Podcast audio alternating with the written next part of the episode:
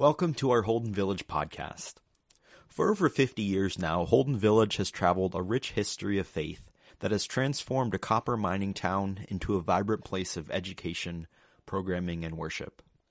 Holden has sought to welcome all who seek contemplation and community in the remote wilderness of the beautiful Cascade Mountains. We continue to invite people of all ages to come alongside our rhythms, which inspire and equip travelers for a sustainable life of faith outside the village. And we continue to listen and reflect on our story and history and seek to discover our place in God's creative mission in our world. Our podcasts are a way of sharing our conversations with our teaching faculty around reformation, the reforming of our relationships with the earth, with each other, and with the divine. Let's tune in and join the conversation. Okay, I'm Matt Hinkley. I'm a middle school teacher from Berkeley, California. I teach at Longfellow Middle School in Berkeley, California, um, seventh grade mostly. And I'm teaching a, a course, three session course this week at Holden on nature journaling and scientific sketching.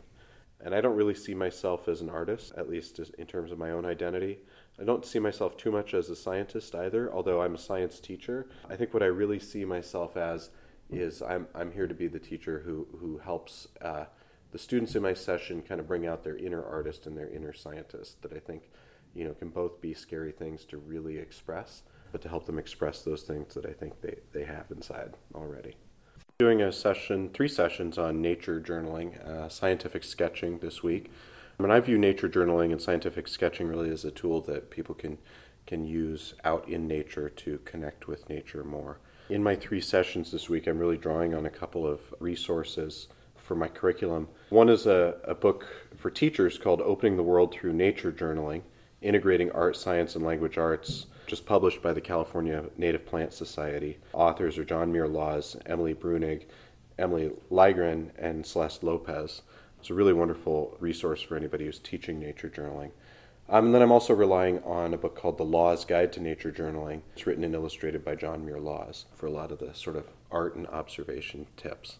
In my classes this week, the students have really been doing a lot. There hasn't been a lot of me talking, there's been a lot of them doing nature journal drawings. Every day we've done a series of activities, five activities really. So in these three days, my students are ending up with about 15 entries in their nature journals. And the activities are kind of designed initially to be icebreakers, get to know each other, get the artistic juices flowing, to kind of gain some insights about what makes good scientific observation and good scientific sketching. We've done a few little art tips as well, kind of tips and tricks for drawing things. Uh, we've practiced and I'm going to wrap up with a culminating activity, kind of a class project on the Holden Village Nature Trail at the end of the week. In our nature journaling exercises, we've we focused on five big ideas for what makes good nature journal entries. Be remembered with the acronym ABCDE. Um, they're accurate, big, colorful, detailed, and explained. We've also done some written prompts uh, where the students in my course have kind of thought about the ideas of what they notice, what they wonder, and what things they're reminded of when they're out in nature.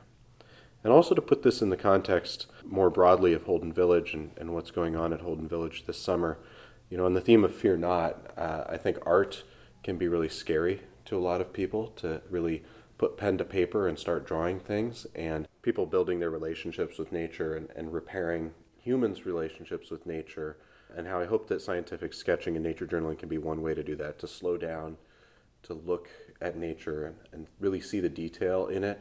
And I also hope you know, on the in the same theme that a lot of the other teaching faculty here have been talking about, I think a lot of the other teaching faculty have been talking about seeing the humanity in other people and really seeing other people and stopping to be vulnerable and, and understand other communities or, or people we might see as the other.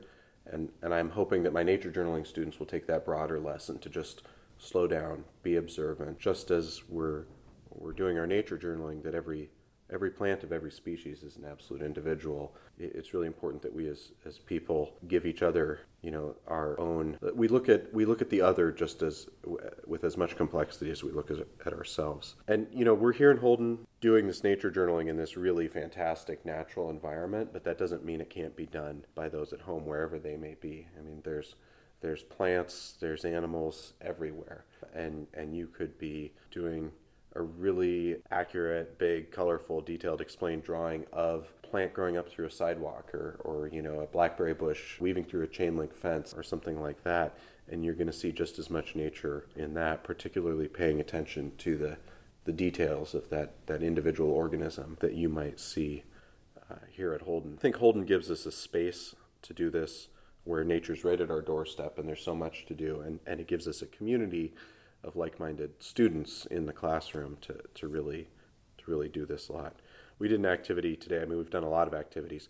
We did an activity today just thinking about the individuality of, of specific plants and organisms where the students did an entry in their nature journal looking at a specific plant, not a specific species, but like an individual of that species. And they, they really tried to do their journal entries with a lot of detail to make them accurate and to really explain them. And then we traded journals, and without telling each other, we did a scavenger hunt to try to find each other's plants. And every single student in my class found their partner's plant. I mean, their, their journal entries, even in just a day of practice of nature journaling, were, were that amazing that they had so much detail that it wasn't like the person had drawn a daisy and they said, okay, it's a daisy. It was like the person had drawn a specific flower on a specific plant, and then the other person was able to, to use that information and find that, which was really, really neat to see. And then just the other thing that I would add in general, I mentioned the resources that I've been drawing upon. For people, you know, listening at home and wondering where to go um, or where to turn for nature journaling, John Muir Laws, search John Muir Laws, uh, his website has huge amounts of resources on, on nature journaling, and it's a lot of what I've drawn upon for, for this week's session. Thanks for joining us for another Holden Village podcast. Be sure to view the links in the description for more information or visit our website to find out more about the village. We hope you will make a pilgrimage to Holden. Blessings and peace to you.